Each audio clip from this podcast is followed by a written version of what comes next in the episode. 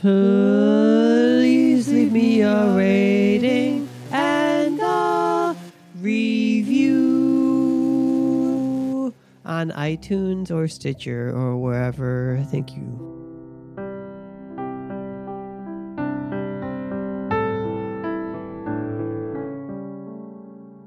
My guest today is a storyteller, Robert Hale. He uh, ran away from home when he was 12 and joined the circus. He's got a lot more stories on Minnesota Storybook, the podcast. Also, he writes books.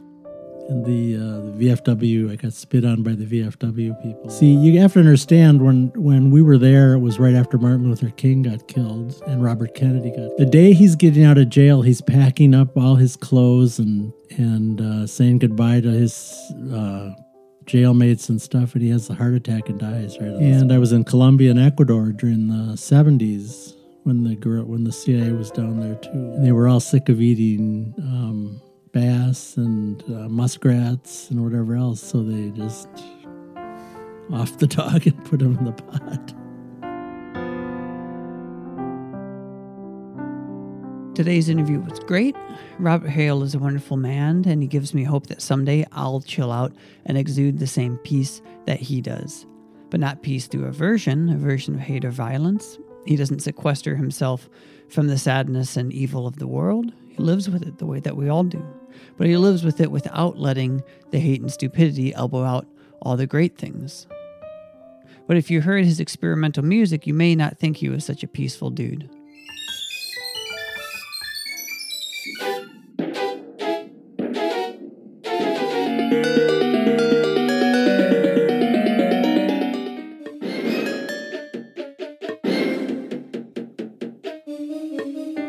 But he's not this experimental in his storytelling. In this interview, we talk about his time in the Vietnam War, PTSD, America's imperialistic tendencies, and St. Paul of old, at St. Paul, Minnesota, and much, much more. Actually, not much more because this is a relatively short show. Anyway, here's the theme song.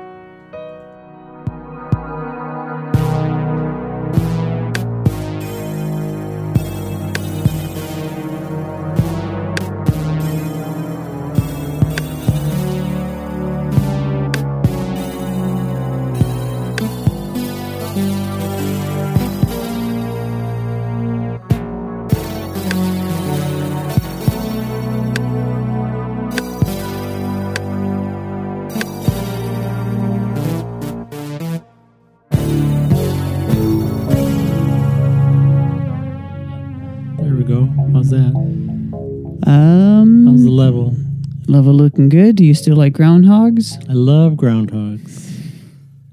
One afternoon, I was sitting out there on my next to my garden, admiring the eggplants, and all of a sudden, I saw them, I saw the eggplants jiggling, just moving, and there was no wind. So I'm going, "What the f- is this?" Then the next one went, and I went, "What the hell is going?" What? the groundhogs were eating the garden from underneath. I think that is as good of a intro as we can get. This um, this shows your your character and temperament fairly well as a storyteller. My guest today is Robert Hale. This is your eulogy, the podcast where we talk to someone about their life so that we can talk about their death. Robert Hale is a storyteller, mu- writer, musician, I didn't write a good intro for this episode because I was busy editing another episode that I thought was more important. At least subconsciously, I did. But that's silly because as soon as I began my research, I saw that Robert Hale is an interesting, considerate, and well rounded, well traveled, and well meaning man. His books include Frogtown Fade In, Walk Softly, Eat with Small Sticks, and Wake Up the Night. Well, I have. Uh I don't know. It's kind of a weird perspective on death. I kind of feel it's kind of a natural progression of your life. But I just kind of feel, I just feel like it was their, that was part of their life, you know, your, your death is part of your life as well as. Yeah. Has this been a perspective you've always had, or is this just, you know, comes with age? I think it's kind of evolved with age. Uh, but also, I I when I was in, living in Asia, I kind of absorbed Buddhism. When you say living in Asia, is this uh, after the war? No, during Okay. it was one day it hit me. I saw the. I had in my mind. I, I had this picture of you know the bloody. My grandmother used to have this bloody crucifix that had was Jesus on the cross with blood coming out every orifice and everything, and just up on the cross like that. And, I, and that that shifted into my mind, and then I saw the Buddha face, all the Buddhist temples that I was hanging around in and stuff, and I just went, "This is different." This, I said, "I think I'm more this side of things than, I am on this side of things."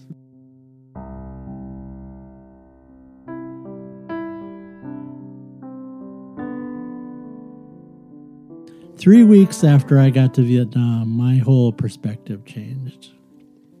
I became very anti war, anti military, what the military was doing.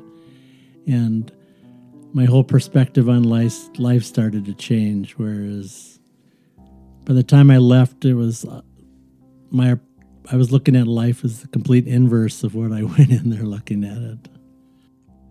After the interview, Robert told me some of his ideas about what PTSD can be culturally and also as the um, as the medical condition it is. I to me, the when I look back at it now and when I see the problems that people have with PTSD that coming back from wars and stuff is people try to be the same person they were when they left. And you never fit into that. You can never fit into that. You can't go back. You have to like re it's like find refinding your place in society um, because you can't you can't go back into the thing you were before you left you know? And so many people try to do that. I know it's not i mean i was lucky because i was you know 19 20 years old and i had no family i mean no husband and no wife and kids and stuff to do it but um but it's really hard to just go fit you put okay, here I'm in back. Everything's Yeah. just the way it was. You know, let's pretend it's the way it was when I left. It takes a while to. It took me about six months after I was back before I realized that oh, I gotta get out of here. so I went. So I went and lived in the mountains in Colorado for five years. Hmm.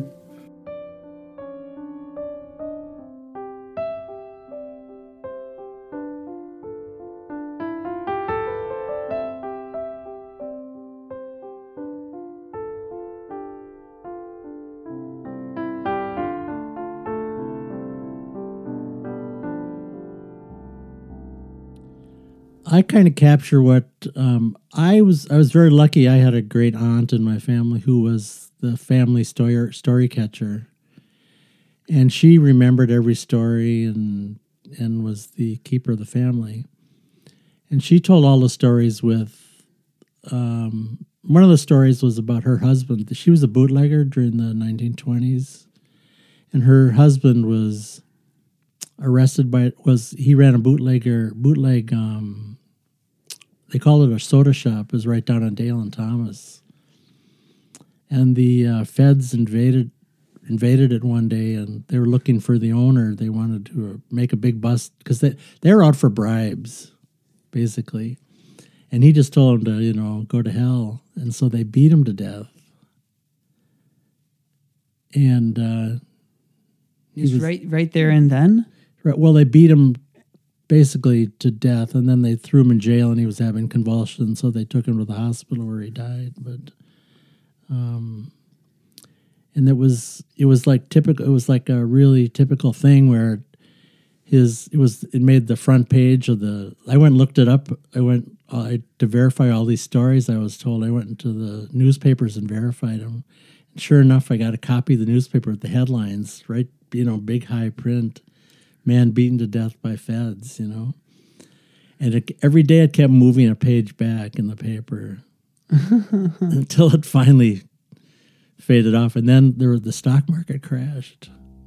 And then that was the big story, and all the other stories were minuscule compared to that. So.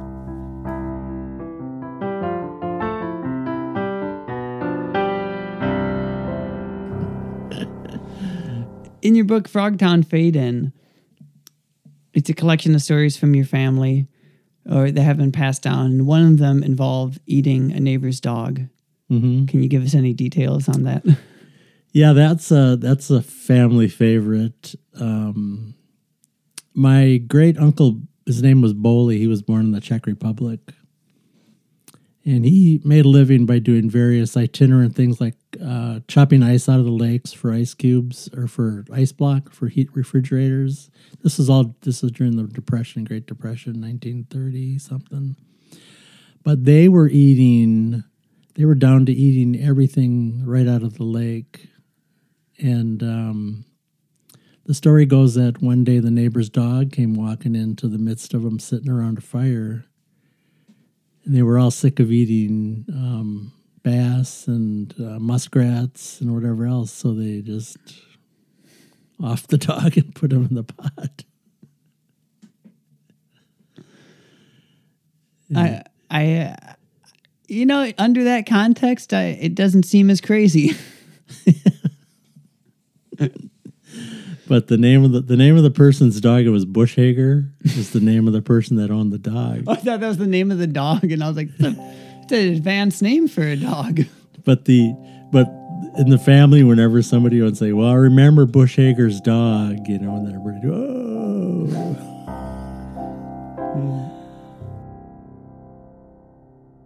My father's father, who he never knew, he ran away. Uh, he disappeared from the family right after my father was born, Mm. and we could never. Nobody ever knew where he was. They thought he died. And um, when I published my book online, somebody sent me an email saying we're related. And he, it was my father's, it was my grandfather's, the long lost grandfather's uh, son.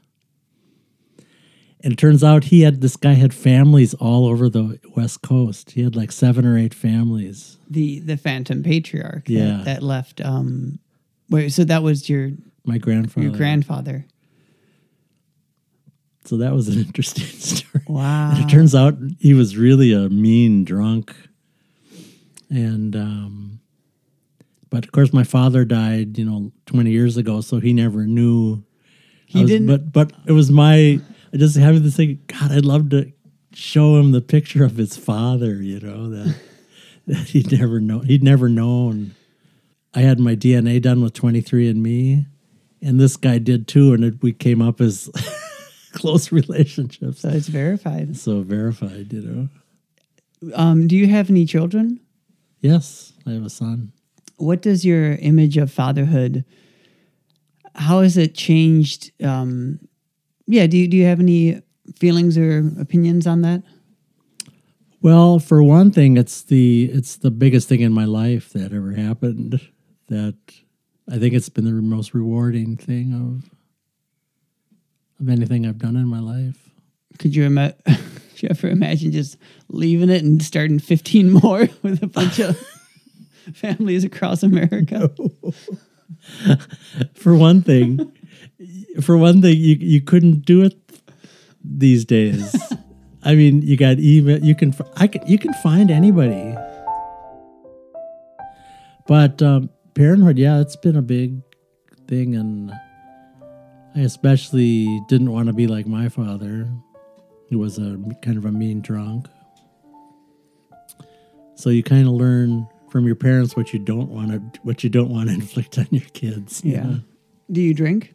Sometimes I just don't like feeling drunk. I don't like the feeling of, uh, you know, being cloudy in the morning. That's true. I, I didn't drink for five years and I just started again. And I used to drink all the time. That's why I stopped because I remember it being really great. Maybe just physically a lot has changed in five years, but I found like I start to feel hungover even before I'm done drinking now. like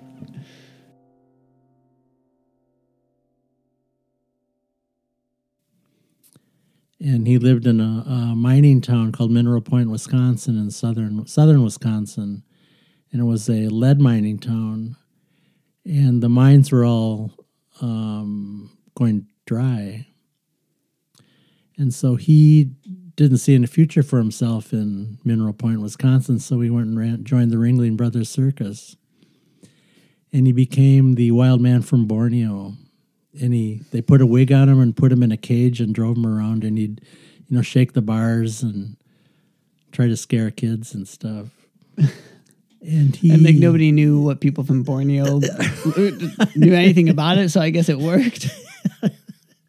if you know anything about borneo it's not like that there's no wild men there.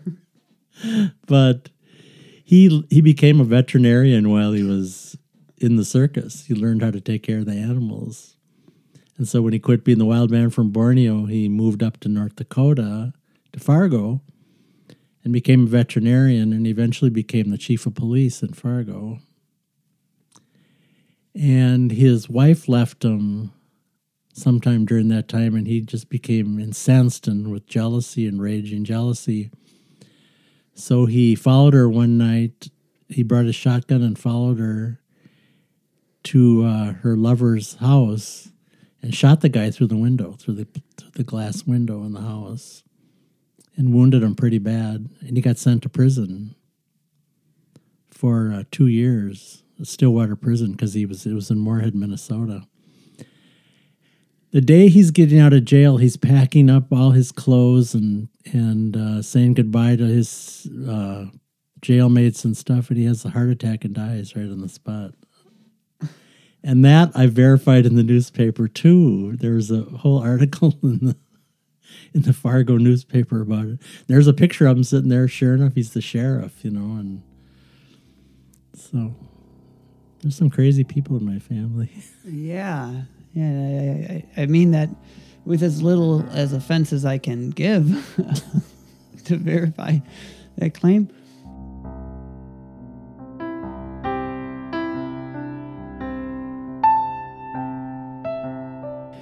So on this podcast, we it's kind of structured around at the end we do a eulogy of sorts, something, um, parting words.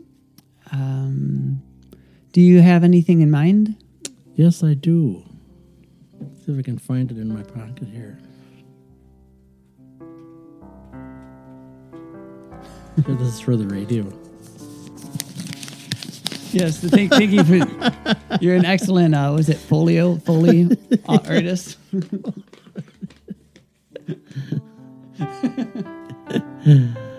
Uh, so here's my eulogy that I came up with today.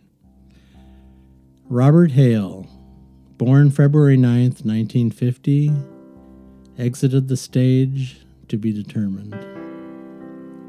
A crusader till the end. Death smiles at us all. All we can do is smile back. That was from Marcus Aurelius said that. But it was also from the movie The Gladiator. Oh, Russell Crowe. yeah. But I love that quote. Robert has written his tales for us to be read at roberthale.com on the web. Until next time.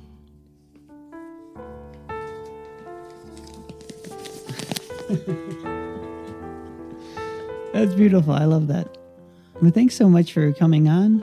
My pleasure. sharing a couple of your your stories and a bit of your life. Uh, like you said, roberthale.com has uh, your books. Minnesotastorybook.com is the website for the podcast. You can find the podcast on iTunes. That's where I found it. Um, and this has been your eulogy. My name is Matthew Schneeman. If you have any questions, you can email me at your eulogy mail at gmail.com. That's all I've got. Well, it's not all I've got. It's for today. for the episode.